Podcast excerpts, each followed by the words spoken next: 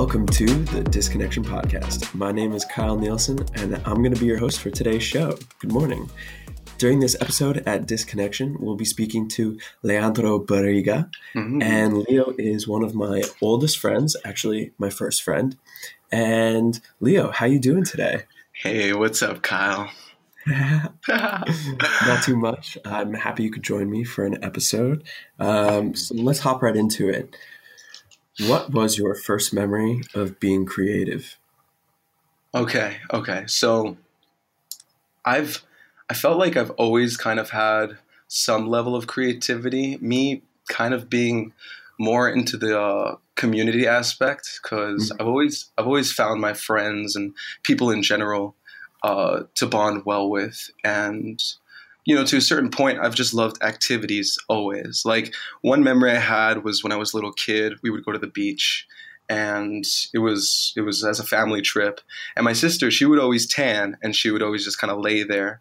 And you know going into the water with my dad was fun but when i saw my sister tan i just i don't know i just i didn't find pleasure in stuff like that. I, I wanted to do things. So i actually built sandcastles and sandcastles made of sand obviously.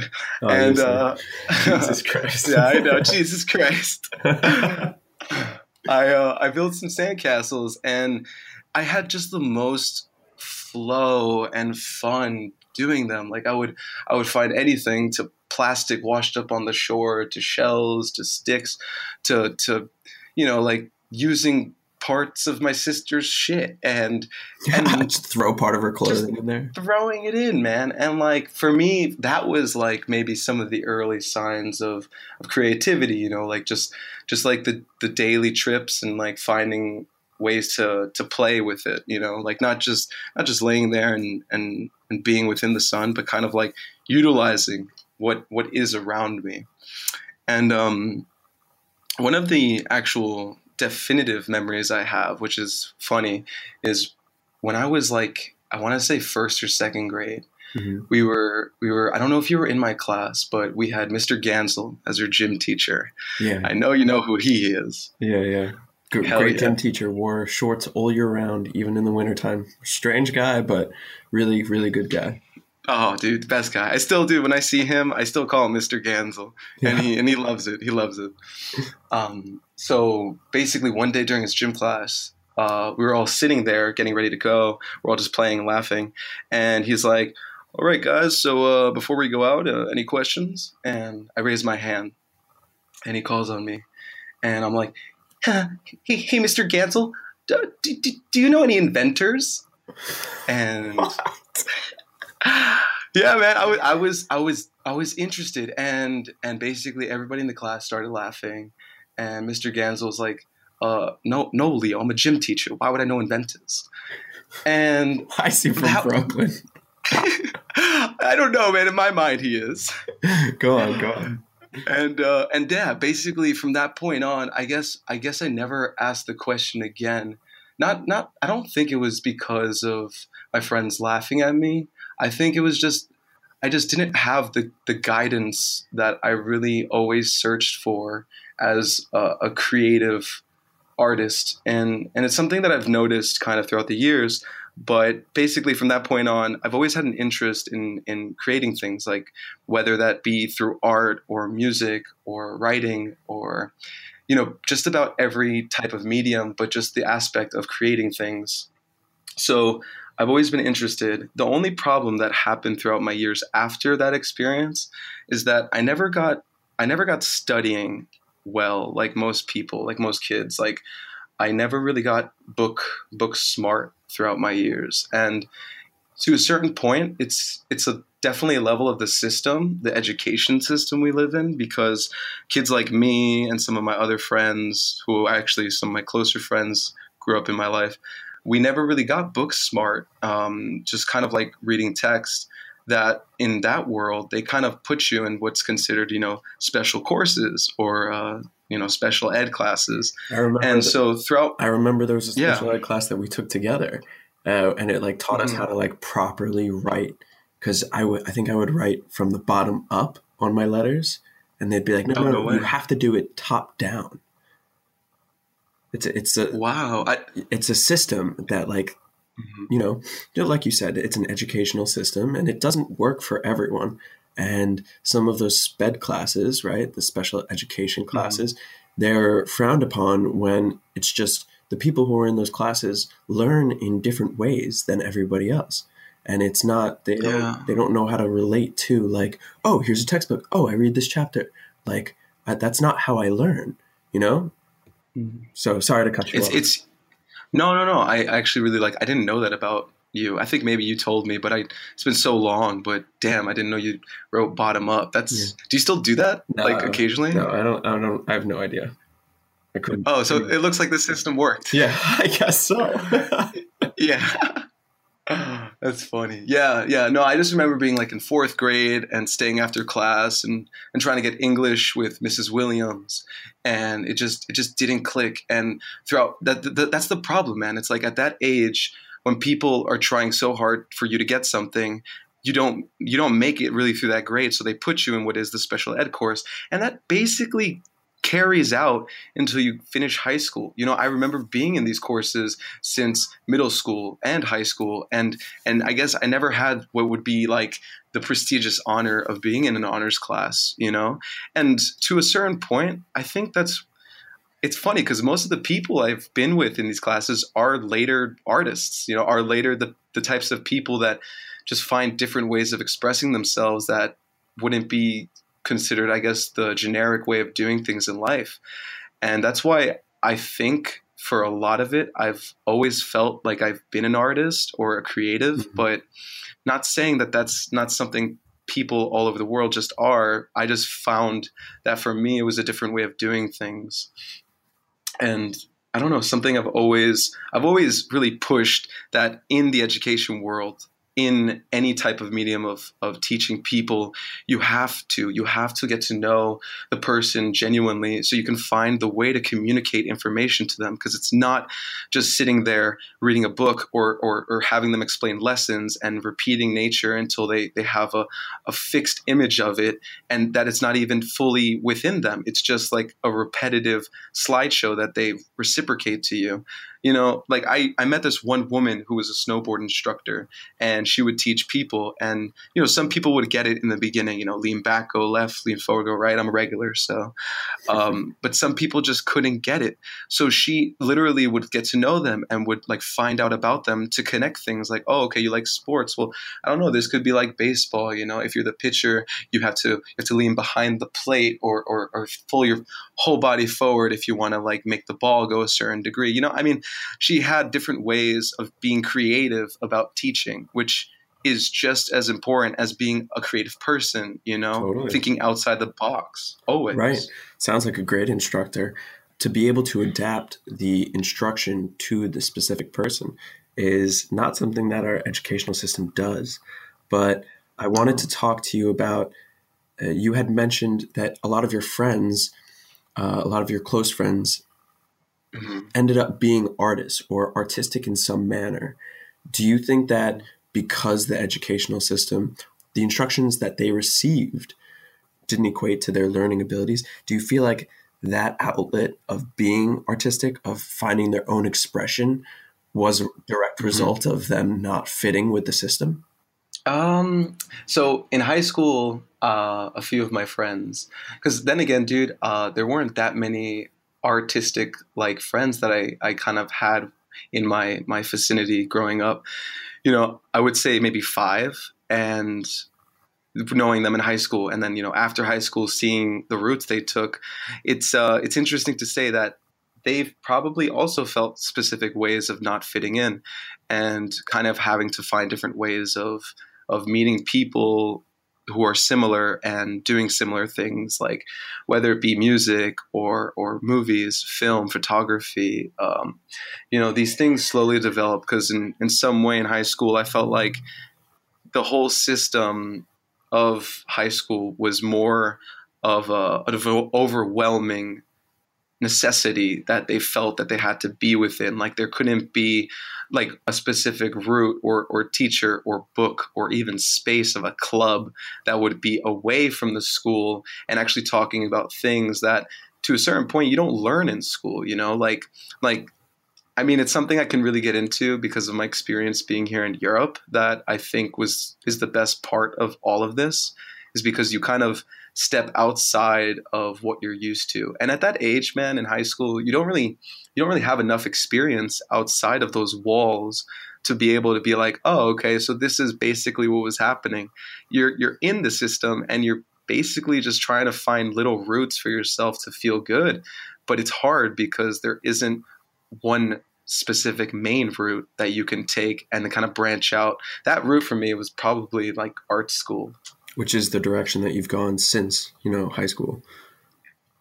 Yeah, yeah. I mean, music in high school because okay, so check this out. So in high school, I let, me, let me go into high school a little bit since we're here. I was in high school. Like, there's no other way to say it. I was just in high school. You know, I had my friends. Like, friends were probably the biggest part of my life because, you know, I went through a lot of shit growing up as a kid. Uh, and I always found comfort in friends and communication with with others and making people feel good. You know, was like my number one thing so in high school, you know, I had a lot of friends. Uh, school obviously did not work out for me in the educational stance of, you know, making tests or notes, and you know, I did I did what I had to do to pass. Mm-hmm. Let's say, uh, but it wasn't actually up until I believe I was in Mikey's room and me and Ben were just kind of upstairs on the couch, and we heard at the time Mikey, Andy, and Ori. I think they were in the band Red Means Go. These are my friends, by the way, from uh, Tenafly, who I grew up with. And me and Ben were just sitting there, we're playing a little bit. And Ben looks at me and is like, "Dude, Leo, we should start a band." And I was like, "Yeah, dude, we should start a fucking band." and and that was it man. That was it. Like that moment i remember because we started localide and localide was the band we basically had all throughout high school. And that's that for me being on stage singing for the band and and doing creative music that was the start of what i would say led me to where i am now in my my journey of life of art because that was the first real art that I passionately loved, and I still to this day love music. I mean, music's my my my muse, my soul. So like being the front man of the band Local Live throughout high school, that was like the biggest thing I looked forward to because it was the one like space where I actually felt like expressive and energetic and connected and loved and and making people feel good. Like it all kind of like like went together well. Like it, I finally connected to myself. You, so that was like the start like of everything. Uh, outside of that, you weren't loved. I, I definitely was loved, but I definitely, I definitely had moments where, you know, I guess I didn't realize that it wasn't so much of what I wanted. It was just more of what the situation was and where I was and and kind of just living within that time phrase, you know, like at, at 16, 17, you're in high school, you have your group of friends. You're basically asking the question, where do I fit in? And I fit in with, you know, these group of friends doing what I do, but I never had like this that's space that I, you know, fully felt connected and kind of wanted to get more of it because I felt like at the time, okay, I got to finish high school. After high school, I'm going to go to college. After college, I'm going to get a job. It's so ingrained, like mm-hmm. subconsciously, that you can't really pull yourself aside and be like, wait, you know, why do you have to follow this order? Or and like actually commit to not following the order. That's the hardest part you know? You probably do have that like you know i don't have to be in the system but i'm in the system. So what can i do while i'm in the system? As much as you can where you feel you but then again is that really you? Who is you? You know and that those are the questions that i was i was asking myself at the time and i guess i never had the courage to really push myself to to figure it out outside of that system until until basically I would say older. Yeah, until I left high school, uh, I got kicked out of my first year of college in Florida, and then when I came back, I went to Bergen Community Why'd College. You get kicked out? And yeah, okay, my, my my classic kicked out of college story. Man, this this this is a classic. so up until this point, uh, yeah, uh, basically another another route that most um, artists, and let's let alone uh, jocks, I'm going to go ahead and say jocks as well. We become very big potheads when we're in high school. So I was a I was a pretty big pot smoker to the point where, like most of us, um, to the point where yeah, I was just smoking like uh, like religiously, and basically. I would say the I got into Florida. I got into Tampa University. Uh, me and Ben, me and Ben had this plan. Me and Ben, uh, thanks Ben. Yeah, me, me and Ben had this plan. We were gonna go to we are gonna college together. We are gonna fucking just cause chaos and just just rock. And uh, turns out Ben couldn't come. Um, and actually, dude, it was like the only school I got accepted to because my SAT scores were 1420, I would say. And I thought it was hilarious because I'm like, oh, look, 420. Classically, so bad, man, so bad. Classic, classic. And um, so, yeah, I basically only got into Tampa University, a private institute up in uh, Tampa, Florida, or down. Um, and I went and I was just so lost, man. I was so lost. First year of college, like asking all these questions, following whatever system order I had. I was there studying general courses, first year of college. You can't really have the liberty to pick specific things. Although at this point, I wanted to study music technology because I had that course there, but I couldn't take it yet because I was, you know, freshman. And so I took all these general, you know, math, science, literature courses, and I was staying actually in the uh, foreign college dorms, which is all the international students who come to this school to study. I was there, and that's actually where I met one of my close friends, Brian, who's like, he was my roommate at the time. And to this day, you know, he's still one of my really good friends. Um, so in the time of being together, we were basically, our room was basically considered the pot smoking den room all these kids who came from international schools, it was all their first time getting involved into the weed culture and just college and, and just being able to cut well, loose culture. Let's call it the American yeah. weed culture. Sure, sure. I would, yeah, definitely the American weed culture, the American culture period. I mean, I got I got to connect a, well with a lot of these uh, international students, but I guess I was still so embedded in just my culture that I didn't really get to know them as deep mm-hmm. as I could have. But my room basically was the the pot smoking room. So kids would come from all over the world. This is hilarious to say. kids would come from all over the world to smoke my weed.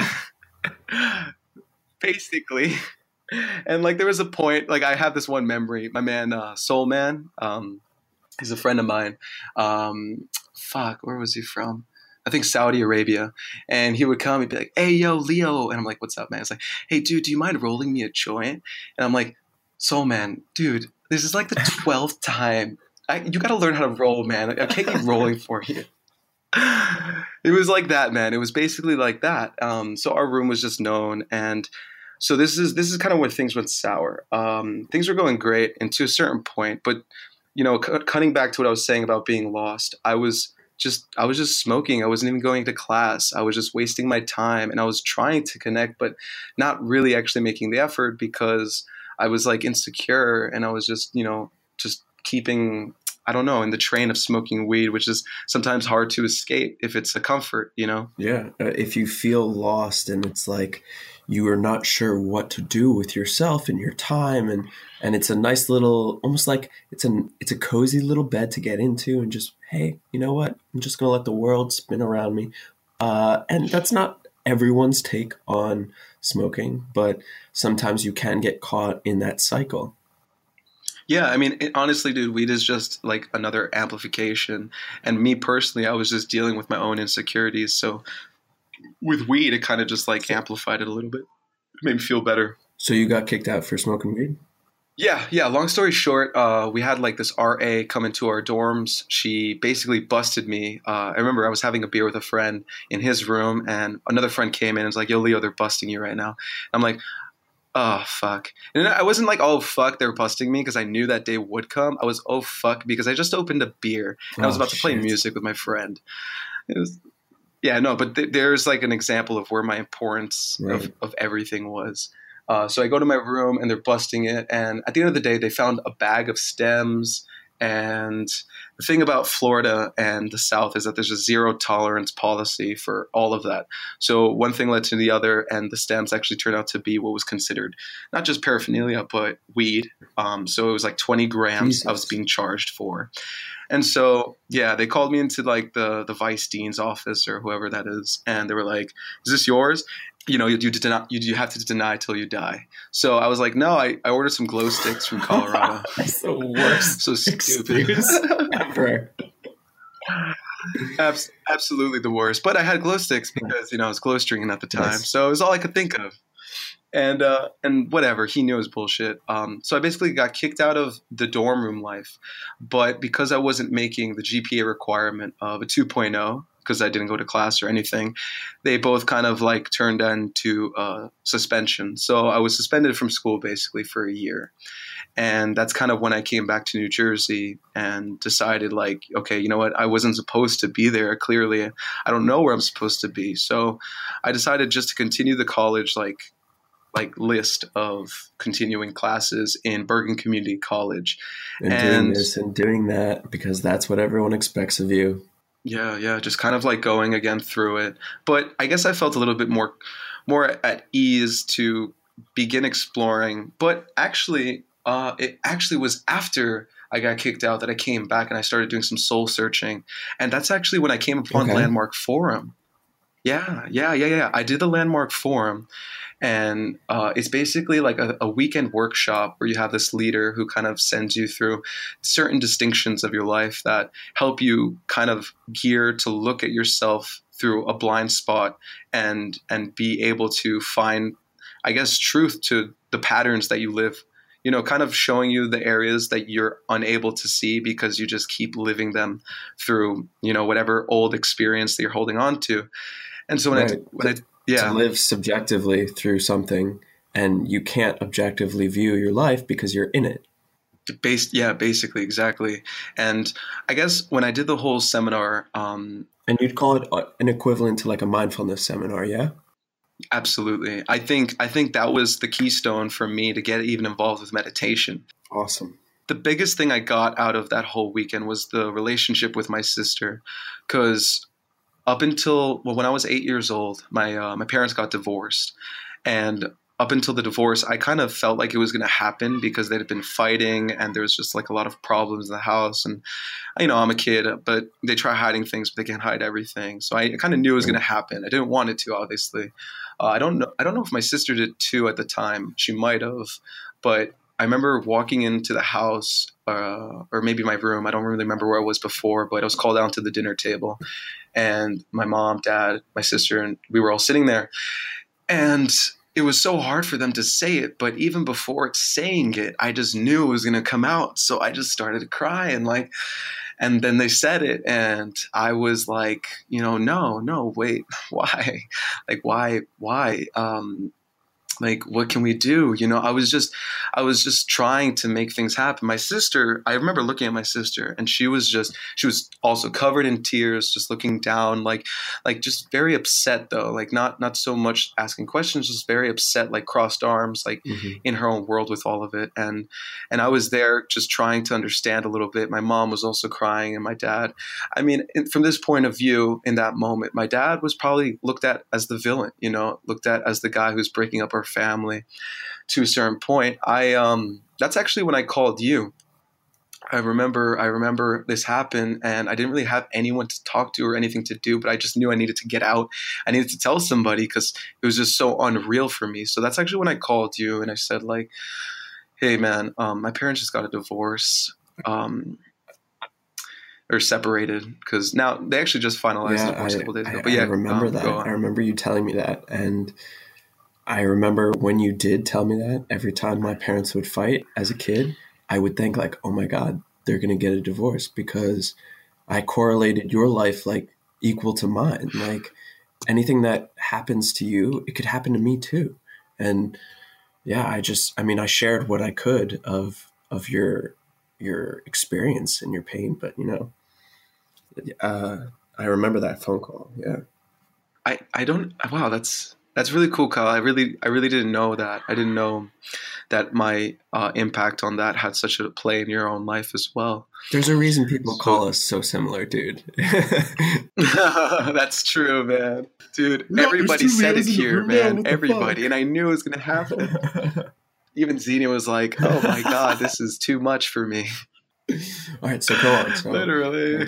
parents got a divorce. You called me. Yeah, yeah. So, um, parents got divorced. I called you, and long story short, I think I think whenever we have those specific traumas in our life, um, for me at least, because because things were out of my control and I didn't really understand it at the time, and you were there because you actually played a big big part in in in the whole like future friend aspect of finding comfort in my friends is that I decided that I would do whatever I could to make sure people wouldn't have to feel this type of pain or this type of uh, I could even say quote unquote violence of, of suffering. because my parents yeah exactly emotional violence. There was never really any domestic violence but emotional violence. And I, I basically shaped my life to be there for whoever needed in that aspect. I mean, I'm, I really, I really don't want to sound like a hero when I say that because to a certain point, it would even cause me to to not do, let's say, what I wanted to do, or just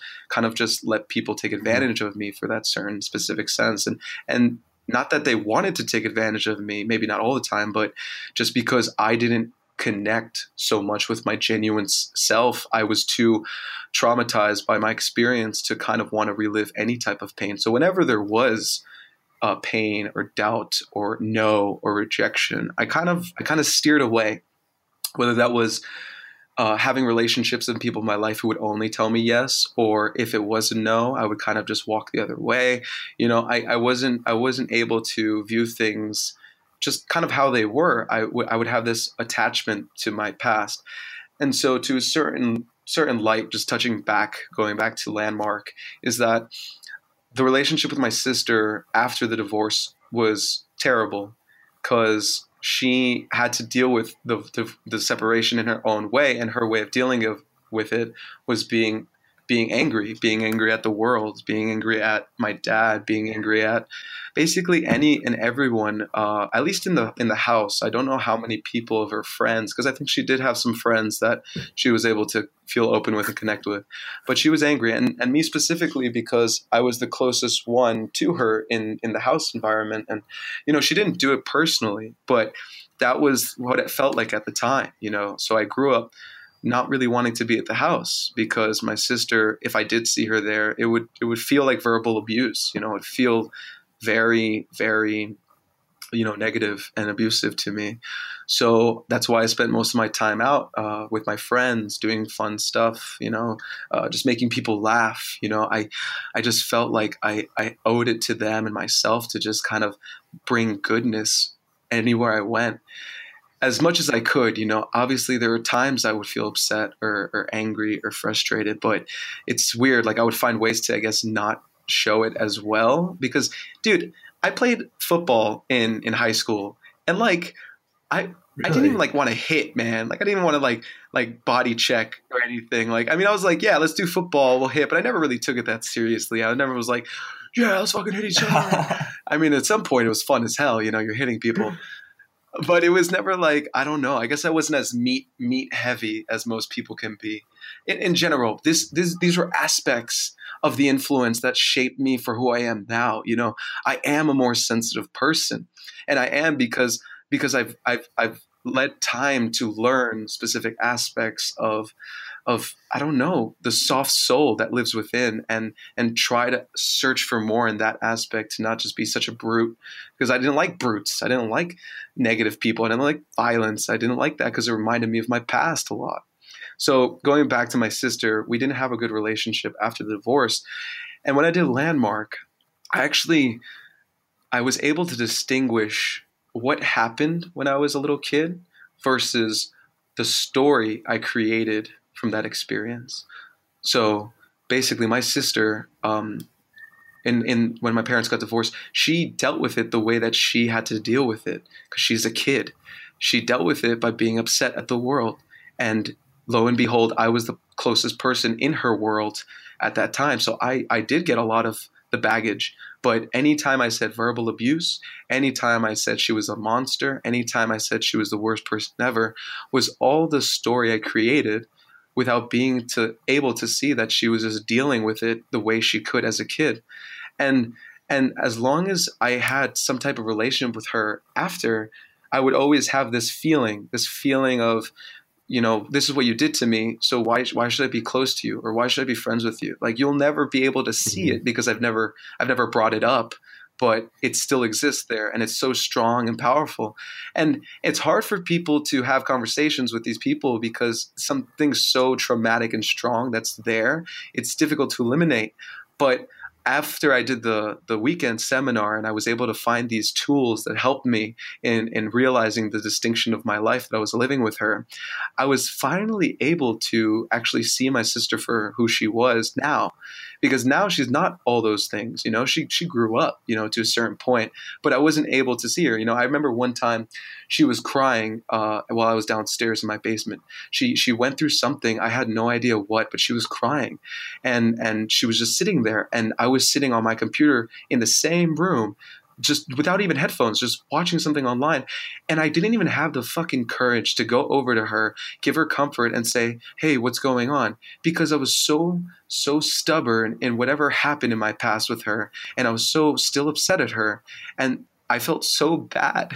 I felt so bad afterwards that that when I actually talked to her and I told her like, Tree, there was this one moment that you were crying and I couldn't even like be a brother. I couldn't even be the brother you needed I felt so bad that I don't know. I just I never wanted that. I never wanted to be that type of person because I was becoming a monster. You know, I was forgetting who who she is, and I guess for the first time in my life after I did this, the forum, I was able to see my sister. I was able to see her for who she really is. And it was beautiful and it was amazing and it was magic.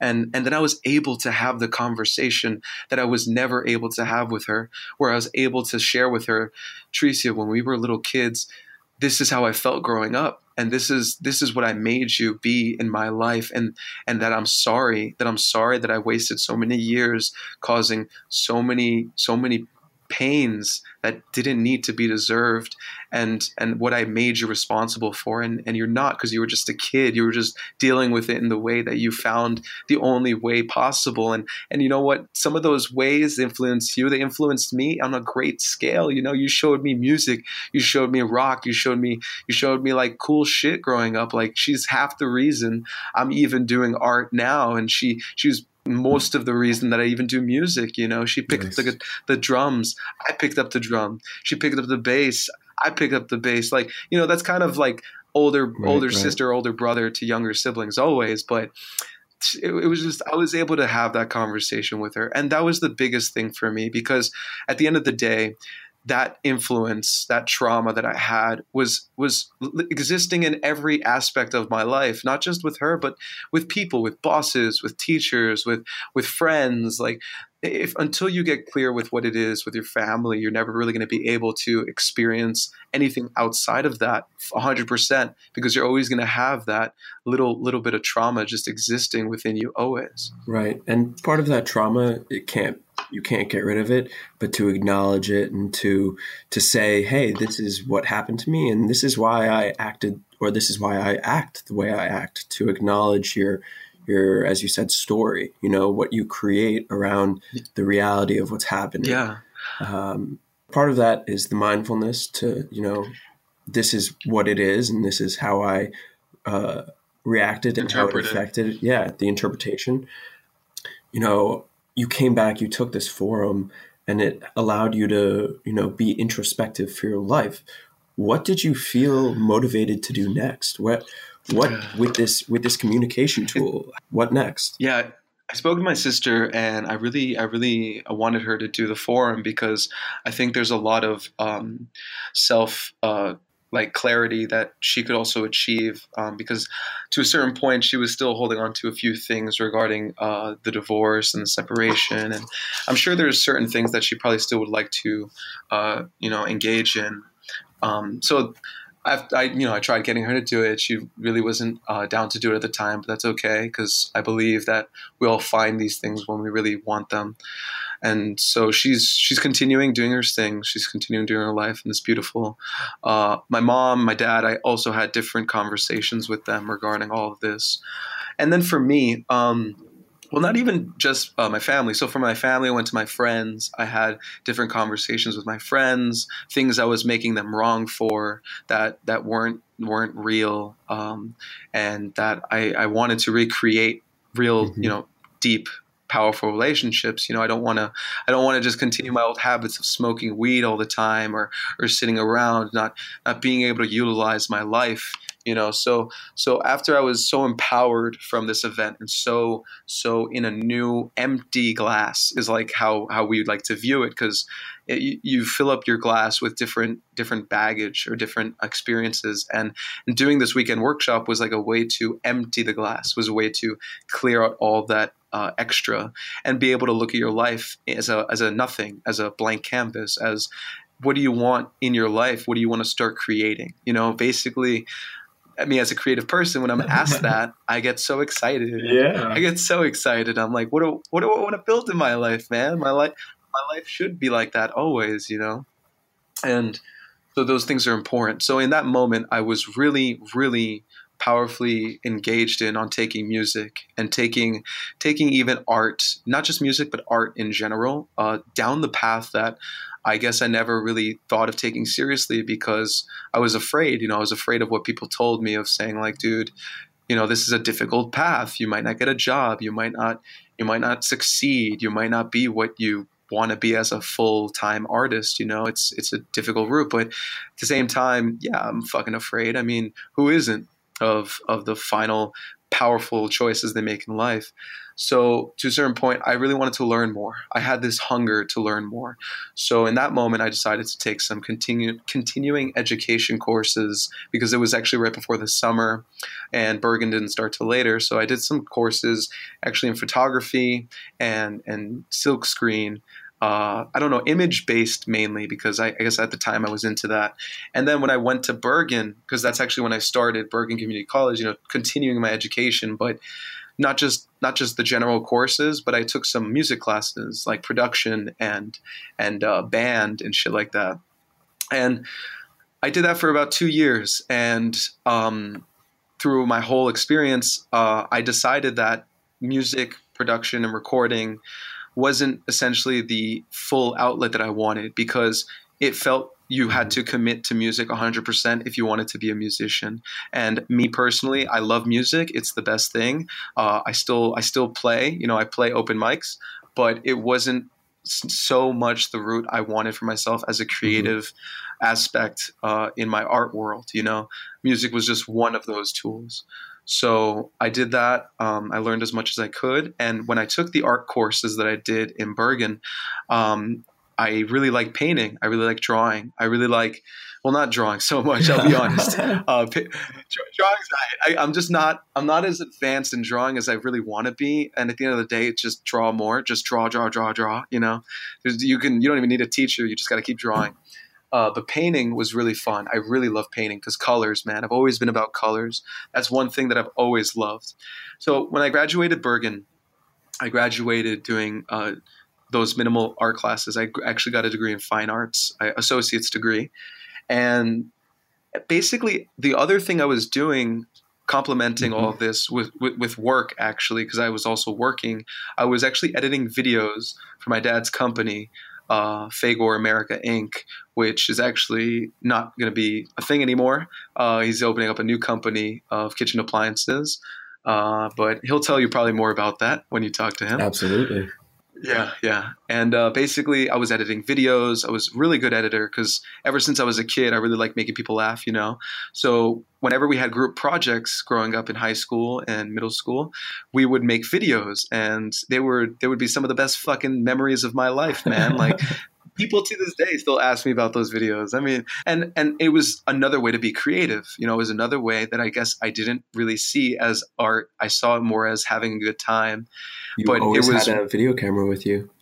Always had a video camera, documented my life, and then I would edit. I would edit because I, I was good. You know, that was my practice. I would edit uh, videos for friends. I would edit videos for my dad, and I wanted to see how far I can do that in a professional aspect. So I left Bergen, and I uh, I joined um, an internship with this company HQ um, through Mitchell Stewart. He's uh, he was he was one hell of a boss. I mean, I'll be honest, his energy was a thousand times both of us. He, Jesus. Yeah, he, he it's almost like he had coffee, but he didn't. He, he was very zen in many ways, but he was just bop bop bop bop bop, ready to go, ready to go. And that's kind of what it was as an experience for me in production. I've learned, you know, in production, it's that's the attitude, man. You you you realize like that energy is everywhere and all the time. And I guess to a certain point, like I, I guess my experience in doing production full time, being an, uh, an, assistant and an internship and editing. Um, I actually edited some videos for uh, Paul Heyman.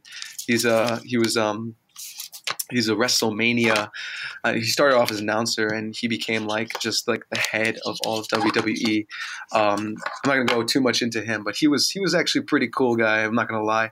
He was I don't know. He was an interesting dude. Not not my per se type of person that I want to be friends with, but he definitely had that, had that production energy. You know, because people in the production world, they're hard hitters, heavy ballers. I don't even know if those are no, real yeah, definitions you're, of people. just describing. I don't, I, don't, yeah. I don't, even know. I'm just making making like words combined to make the yeah. feelings of it. And uh, and I edited a lot, but I realized the world of editing, the world of production was very fake. It was very fake for me I did food at uh, stylizing. I did, you know, fashion photography. I did all of the things basically behind the camera, and I wasn't connected to any of it because it, to me it was all fake. As a kid, I would film what we did because it was real and it was funny and it was great.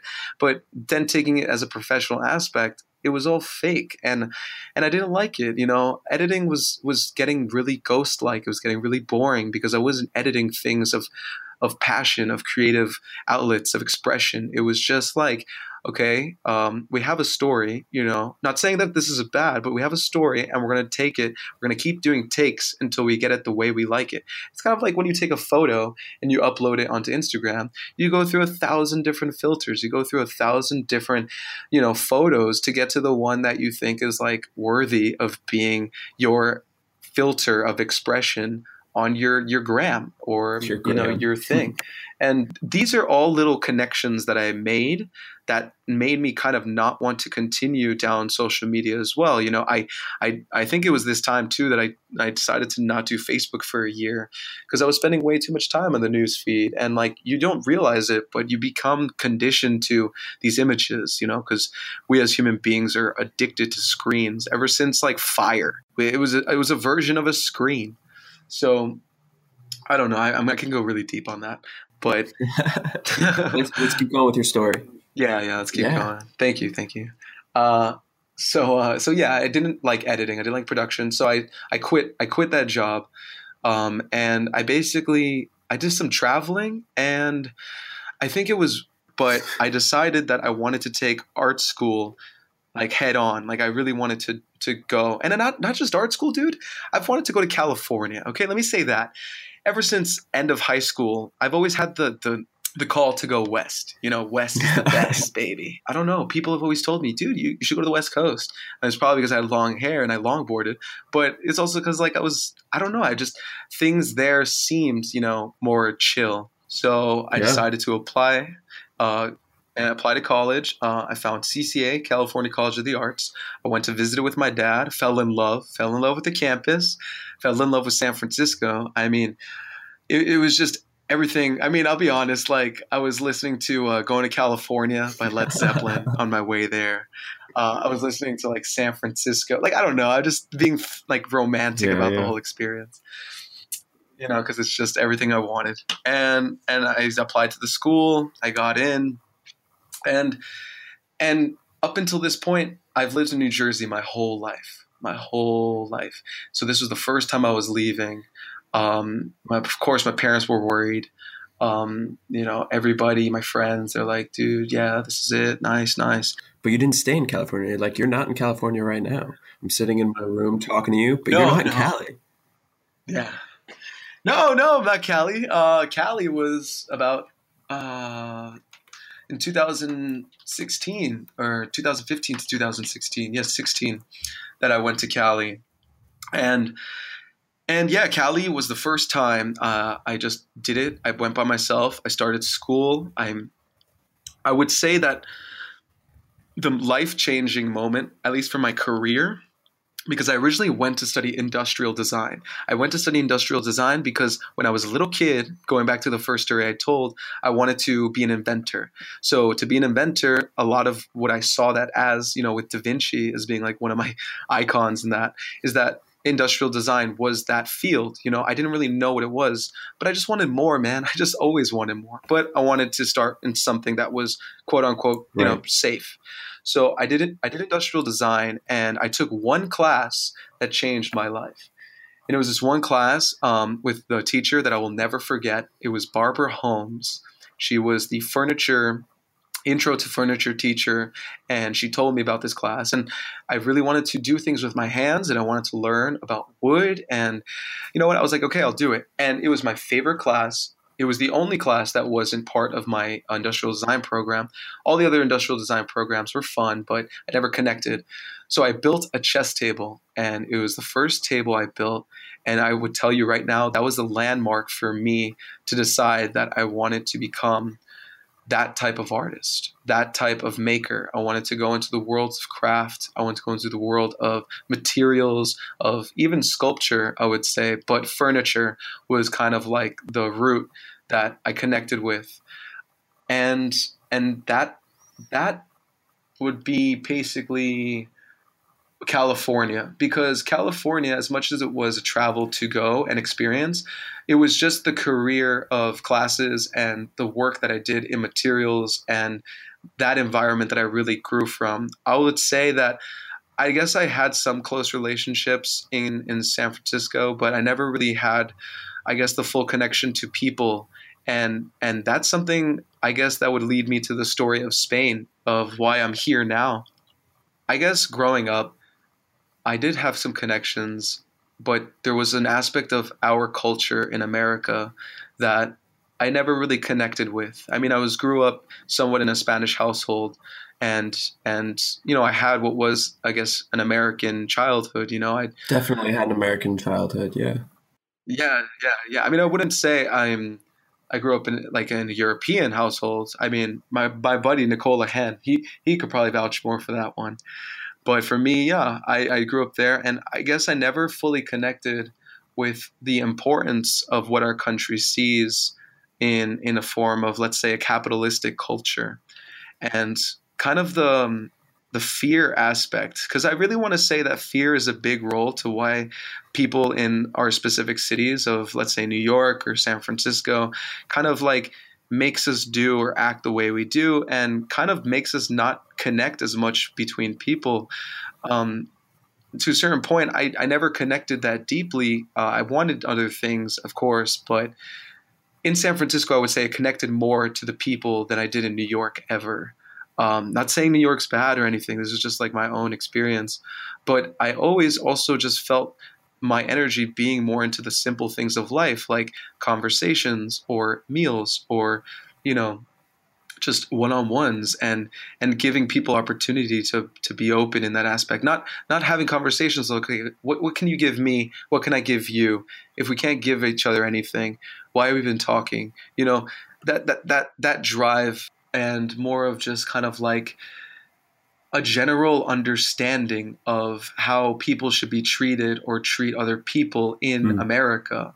You know, we're you know it's a it's a it's a heavy world of America, and I, I it's just I hate saying America. Like I hate talking about America as like a general scope of because not everybody is right. like this, but it's just our, our, culture has been in a world of fear, and and because of that, I think there's a lot of of of non-connection that we've been living in. You know, we we try so hard to be connected with, you know, I've been listening to a lot of your podcasts and you guys touch upon it, but like, you know, with media and and and you know, different different forms of let's say technology to connect people, but it doesn't it doesn't connect us. It actually causes a lot of more problems in in in let's say social aspects. You know, you want to connect with people, but you're still putting up things that only show a general highlight or aspect of yourself, and and then people have to kind of live up to whatever those expectations are subconsciously, and then they they create their own like depressions out of that. I mean, there are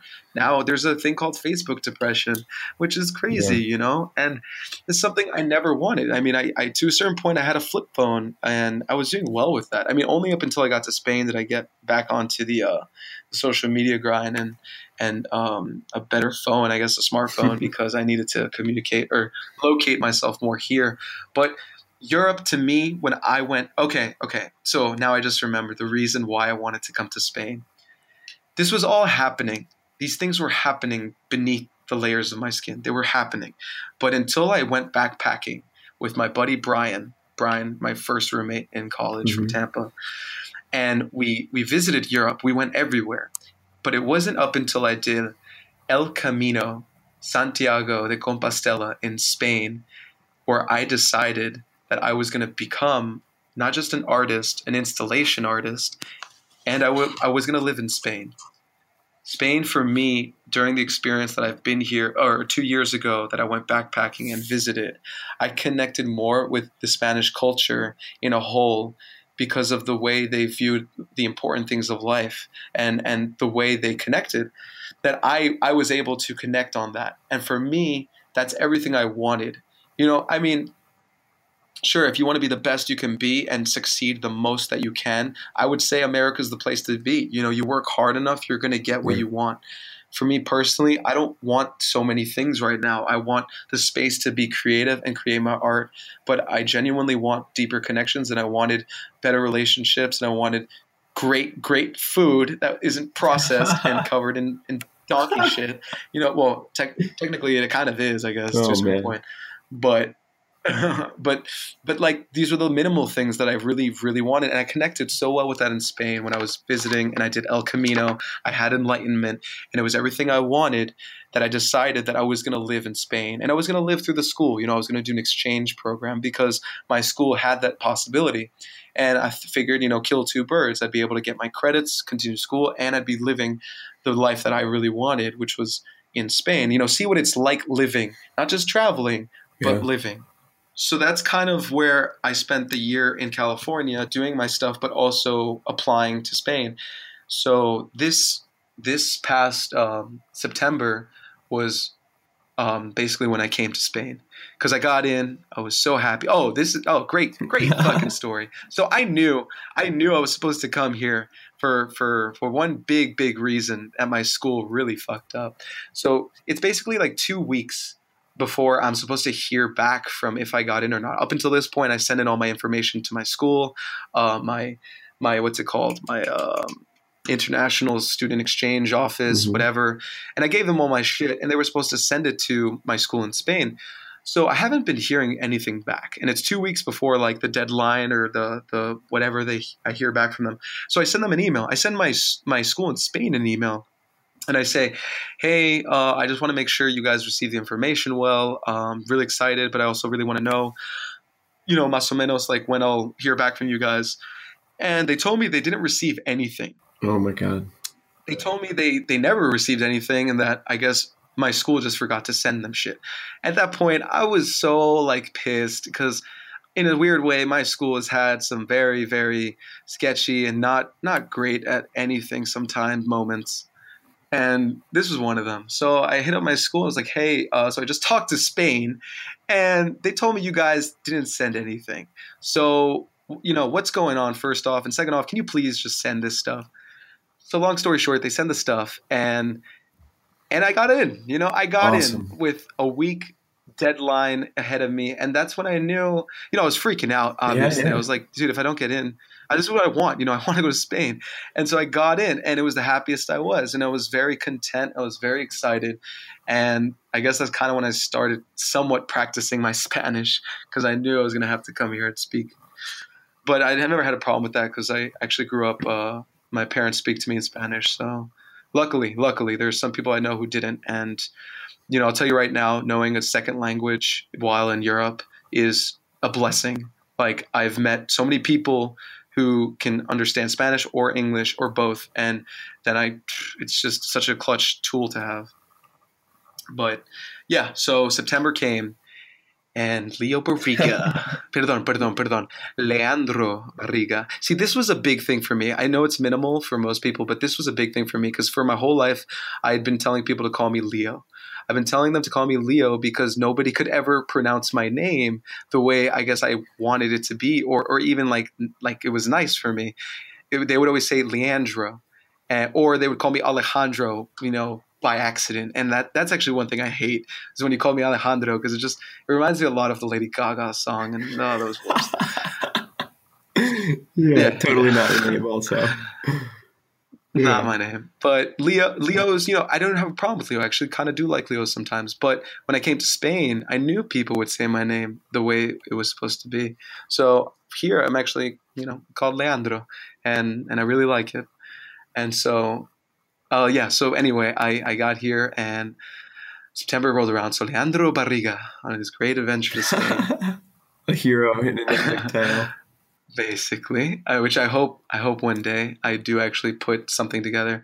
Uh, I, am really looking forward to reading your book but you're you're you're, yeah, you're inspiring dude, it's gonna, me it's going to be coming out soon. yeah yeah no no you're, you're really inspiring me to kind of put together something within all of my experiences as well. So thank you. Absolutely. So I, wait hold on hold on. yeah. Let's not let's not yeah, get all uh all fuzzy with you let's not get to the plugs yet. So you're in spain right now. Um and we were speaking before the podcast about something that you're doing right now. You're crocheting. Tell me about what it is that you're trying to do with that. Okay, cool. So, um, yeah, we'll get part of this. When I was in middle school, I joined the knitting club. Uh, I was the only person, I was only a male in the knitting club. And, you know, I was only there for, I only went to like maybe three club meetings because I was also just such a sporadic guy, but I really, really wanted to learn about knitting. Like I thought it was cool, you know, I thought it was fun and relaxing and cool. And I made a scarf that like I never finished. I think it's somewhere, somewhere. I don't even know. But I never continued. Yeah, yeah, I never continued that route again. Before I left to Spain, I actually, I made, oh, I made like one of the world's best she's one of the best people in the fucking world, and I have the beautiful courtesy to call her my best friend. Uh, Mallory, yeah, she's probably she's probably listening to this right now. What up, Mal? Yeah. Oh, you're very, you're very trusting the people that are listening to the podcast. Yeah, man, they trust me, right? Why not? Totes, totes. Um, but but we had a great, great, beautiful relationship before I left to uh, to back to Jersey to go to Spain. It was the last uh, summer. It was the summer before I left California, and she does um, a lot of textiles, a lot of knitting, a lot of sewing, crocheting. She's a fashion major, and she's working real, real hard, man. One of the hardest women I know working. Uh, she just did a trip to Sri Lanka, but anyway, um, she was the one who actually really inspired me to start doing fabrics again and working in in textiles. And lo and behold, she actually gave me a, a crochet a hook before I left uh, to go on this trip because I told her, you know, I had this interest and I was getting into it, but I guess, you know, she gave me the hook because she knew I would, I would, I would love it. So I did. I do love it. Thank you, Mallory. Thank you very much. And basically, I, I started crocheting um, when I came to Spain because I had the time and I just dedicated some work to it. And I've been crocheting now and I find so much pleasure from it. And and one big thing I guess that I've always experienced uh, growing up is that, like I was saying before, like a while ago, about me kind of being more sensitive, is that I really like this world of fabrics and and knitting and crocheting, and that there was a connotation to it that you know it was a female work or female life of doing these types of stuff that I guess it wasn't manly or or what you know you know, I don't want to go too much into sexism and shit like that, but that I personally like was more of a sensitive guy and I like things like this. And I wasn't so much of what you would consider your, ge- your gen- generic male or brute male. Right. And so I really got into crocheting and I'm doing it now and I'm, I'm loving craft in general, you know, things that, you know, like weaving and, and, you know, carving and, and, you know, I guess the things that, yes, to a certain point in our past were more of a female life world. Or, or considered really, to be a female role to do. Yeah. which yeah exactly was considered to be a female role to do and and a, a big intention of me doing all this now that i've been doing a lot and viewing this is that i really want to push for for more males, uh, kind of I guess who share similar stories to me or or have interest in it, to you know go ahead and do it, and I guess not have like the the the, the thinking that is you know that this is like unmanly to do, but it's it's not. It's it's actually quite fun and it's and it's cool and it's relaxing. It's everything a man needs in a certain way because it's patience. You learn a lot about how you put your energy into something because to a certain degree each stitch each knot is like breathing in meditation. It's like an obs- observation of how you you are with yourself because it'll show. It'll show. I mean that's the energy that exists in art in general. Cooking um, is a beautiful example of it. If you if like i guess santi was saying a little bit about cooking you know if you're really there if you're meditative in it you will taste the true beauty that was each in veg- each vegetable ingredient or whatever for me, knitting and, and crocheting, you get to see the, dynamics of yourself in the work, depending on if it's too tight in a certain area or if it's too loose, or if you just don't concentrate for a second. You know, I'm getting to a point now where I guess I don't have to concentrate as hard. In the beginning, man, in the beginning, dude, my my hands hurt like like like it was like learning the guitar again for the first time. It was just wow. It was so I was so tense, but through time and through just relaxing and learning proper technique, you you you you start to flow to a point where it's just you know a r- rhythmic pattern, and you're counting, and there's actually a nice little science to it. I mean, if you look at you know binary codes of ones and zeros, like crocheting is somewhat of a template as well. You know, you have specific hooks that you put into certain knots, and you know it all changes. But you know, so I am crocheting. Uh, I'm loving it and I'm trying to get it going so I can actually begin my own little uh, crafts uh, selling of it. Um, so I'm putting together some baskets now because I want to start selling stuff uh, here in, in Spain because there's a lot of craft shops. And awesome, once that, yeah, keep keep keep an eye out because once that actually keeps going, and I get to the point where I can actually start teaching, but I really want to start um, a club or some type of um, social Class. network a class as well called Brochet. Brochet. That's uh, it's a, a Leandro Barriga uh, trademark uh, that should be highlighted. and uh, yeah, I'm gonna start brochet classes because I think it's important. It's about guys. Yeah, it's, it's a crochet. Okay, Kyle, keep going, please, please. Sorry, it's such a great name. yeah, it's it's but it's it's basically that. It's it's about bros because the culture of bro culture is these aggressive, hard headed dudes, but who probably want to get in touch with these softer sides. And and I want to I, I guess I want to continue that for people and mainly male audience. I mean I'm open to everybody. I'm not specific, but I think it'll be empowering for men because you know there's so much movement right now for for uh, females and I I'm, i respect and i find so much beauty in that because it's so much necessary that we need an equality.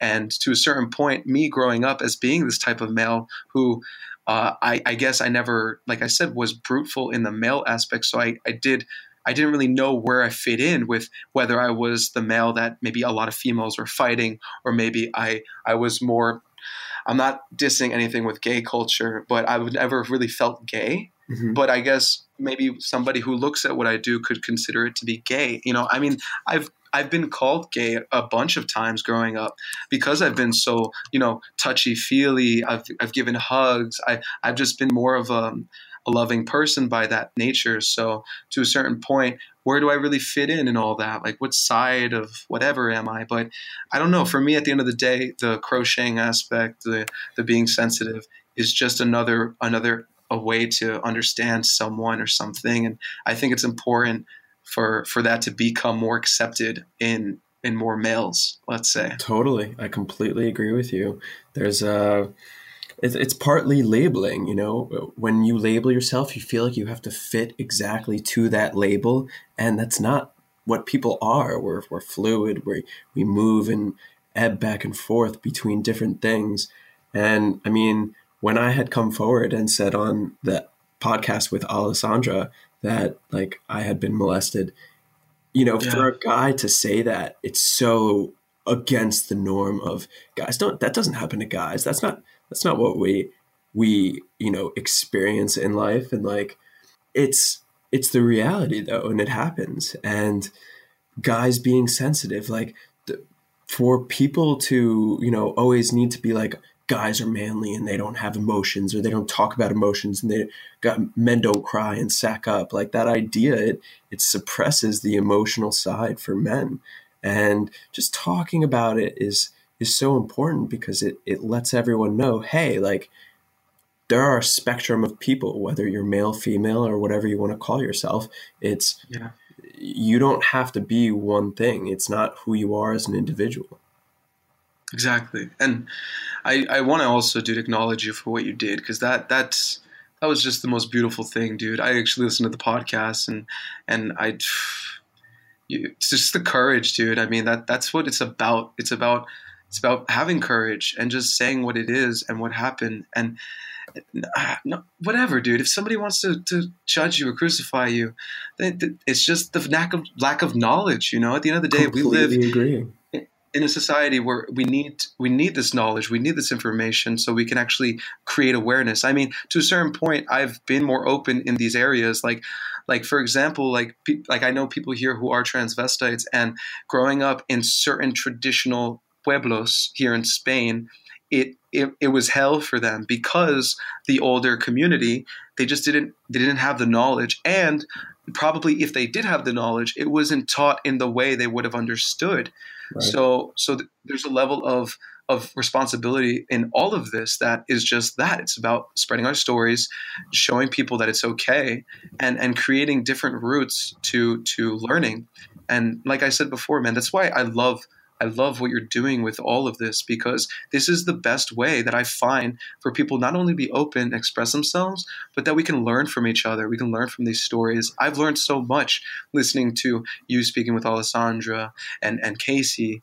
Oh, Casey, dude, you're like my hero, bro. I, I love what you did, man. It's it's just it's a part of what happens, and you're using the media the right way in how we should be connected not not blinded by image. That's why at the end of the day, this is just talking. This is just sound. This is this isn't to, you know, put uh, an image so that you'll remember it only by that. You'll you'll actually take from this what you want.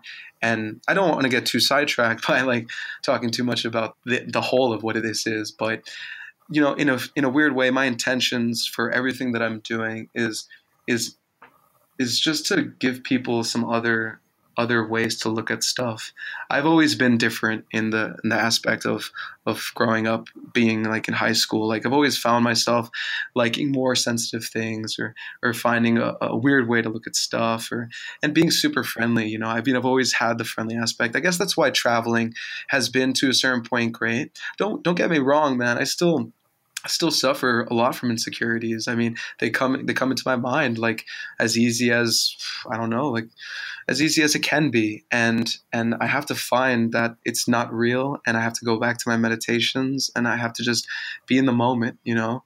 And that, that's that's the key key point for me right now is that I finally found here in Spain a space where I can I can nurture that aspect of myself and and find I guess some type of solace. And one thing that happened that I actually want to I want to highlight in is that Xenia, she's been one of the uh, again, like I said, uh, my muse and milestone, and that I love her dearly.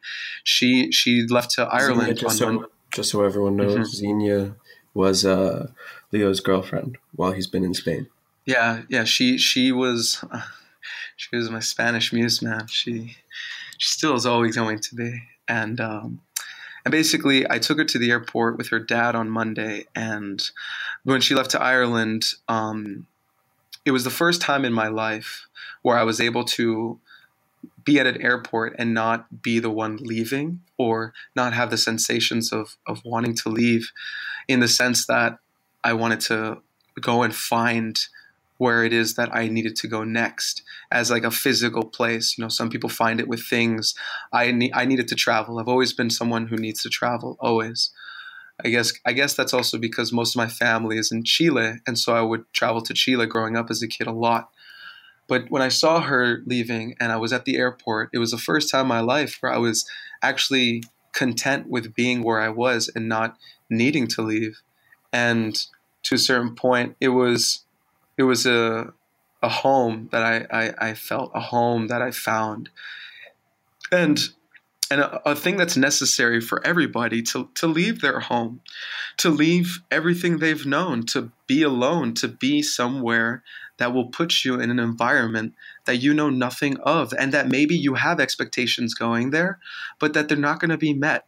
And that's okay. They're, it's okay that they're not met. It's actually more necessary that they're not met, or else you'll never find the new aspects of what you can be because you'll just be living within what you want it to be and how you thought it was going to be.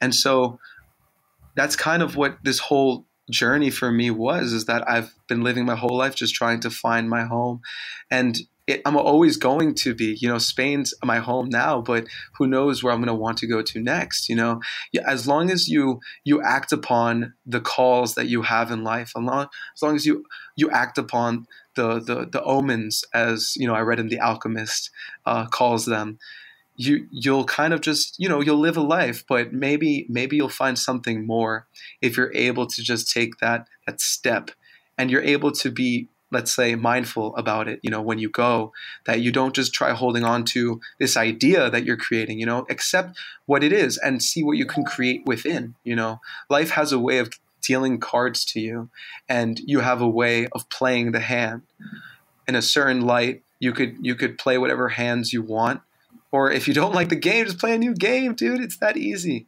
You don't have to get so wrapped up in in the in the fantasy. And so, I guess travel and travel with beautiful intention, travel with open arms, and travel because you want to travel for you, and and and make the choices for yourself. You know, and and fuck it, go into the wild, into the wild, baby. yeah. Uh, just to touch upon traveling. Yeah. Uh, traveling doesn't mean that you know you have to go from location to location externally. Traveling can also be an internal thing. It can be a, a searching and a, a reflection of what you want as an individual. But nonetheless, what you say about traveling, travel with intention, it's beautiful and it's a great way to travel. One of, I believe, the more important ways, whether internally or externally. And Leo, I really want to thank you for coming on the podcast. And yeah, yeah, our time our time quick. draws to a close. Please give me a plug or something. You know, just uh, yeah, no, real quickly, um, just just highlighting on what you were saying. You're right. You know, traveling within is always always the first travel. I had to do so much and I'm still doing so much, but I had to do so much soul searching before I could actually take that leap. Because it's it's important to first travel within before you can travel without because you're going to just realize that even no matter where you go the the same things are going to occur of let's say quote unquote problems but mm-hmm. you're you're going to come across similar things and it's how you you start dealing with them because you start dealing with yourself in that aspect. So definitely definitely within always. Um, so yeah thank you kyle. That's beautifully said yeah, thanks, yeah. man. I also, dude, yeah, I also, no I also really want to thank you for the books you gave me, man. Like, I've been, oh, see, that's the one thing. It's like I can't find. I'm reading in Spanish. Don't get me wrong. My Spanish game is juicy, but nice. I've been, tr- been trying to like, yeah, muy jugoso, as we like to say. But I've been, I've been trying to just read more on a lot of this. So thank you for giving me um, some of the books that I asked you to bring uh, from the states. Absolutely, my yeah. pleasure, man. Yeah. Um, so I guess sign off. Um, I don't really have a plug at the moment. Um, but if anyone wants to reach you, see you, what's up? Yeah, yeah. Instagram. Uh, Instagram, uh, Leonidas eight, the number eight, and Leonidas with a T, not a D. So L E O N I T U S eight. Uh, I'm not really on Snapchat anymore. I was when I was yeah, tra- fuck them. Yeah, literally. I mean, I had a lot of fun doing it, but when people were like, "Dude, Leo, like, why aren't you on Snapchat anymore?" Your your stories are hilarious. I'm like, yeah, yeah, I know, but you know, I'm kind of not there right now. Let me just let me just do what I'm doing. So yeah, Instagram, live my life. Let me live my life. I mean, I even tried doing like a whole YouTube channel, uh, like a cooking show thing. maybe, maybe, maybe, I'll like edit it and post it because it's kind of funny. I, I, show how to make Jello shots. Like that's but, hilarious. Yeah, yeah, but it, yeah. I gotta find it. I gotta see if I can edit it. But um, yeah, Facebook, you can reach me too. Uh, it's Leo Barriga right now, but you know, I think I'm gonna change the name. I think it's time. Yeah, And, to um, your real name. Yeah, it's my real name. And um, I don't know. I guess you could just find me th- through those. Uh, I want to say keep an eye out though, because hopefully within this year, I'm gonna take craft to that level and actually make an individual Instagram page for it. Uh, so I'll be Awesome. showing, be showing that process, and yeah, keep me accountable for for moving along with the brochet as well, because that's Got it. that's that's what it's about. So yeah, thanks, Kyle. Man, I had a lot of fun doing this, bro. This was this was a Yeah, Leo, thank you so much for for coming on. Yeah. Okay, dude. I, I have a request. You have what? What's the request? Yeah, yeah. I just every time I've been listening to you, you do the uh, this has been disconnection. Uh, Yeah. can, can I sign off with you? Yeah, sure. So, all right. So I'm gonna Okay. give you know the outro, Mhm. and I'm gonna say, and we'll catch you on the next episode of, and then we say disconnection together, and we'll go disconnection. Cool? Disconnection. Disconnection, All right, baby. so hold on. Well, guys, thank you for joining us for another episode on the Disconnection Podcast, where we aim to inform, inspire, and close the disconnections in your life. I'd like to thank our guest today, Leandro Barriga, for joining us and delivering a unique perspective on a range of topics. Please subscribe, rate, and review us on iTunes, YouTube, Spotify, the podcast app. My name is Kyle, and we'll catch you on the next episode of Disconnection, baby. Dude, How did you mess that up? I didn't mess up. That was the best. That was perfect.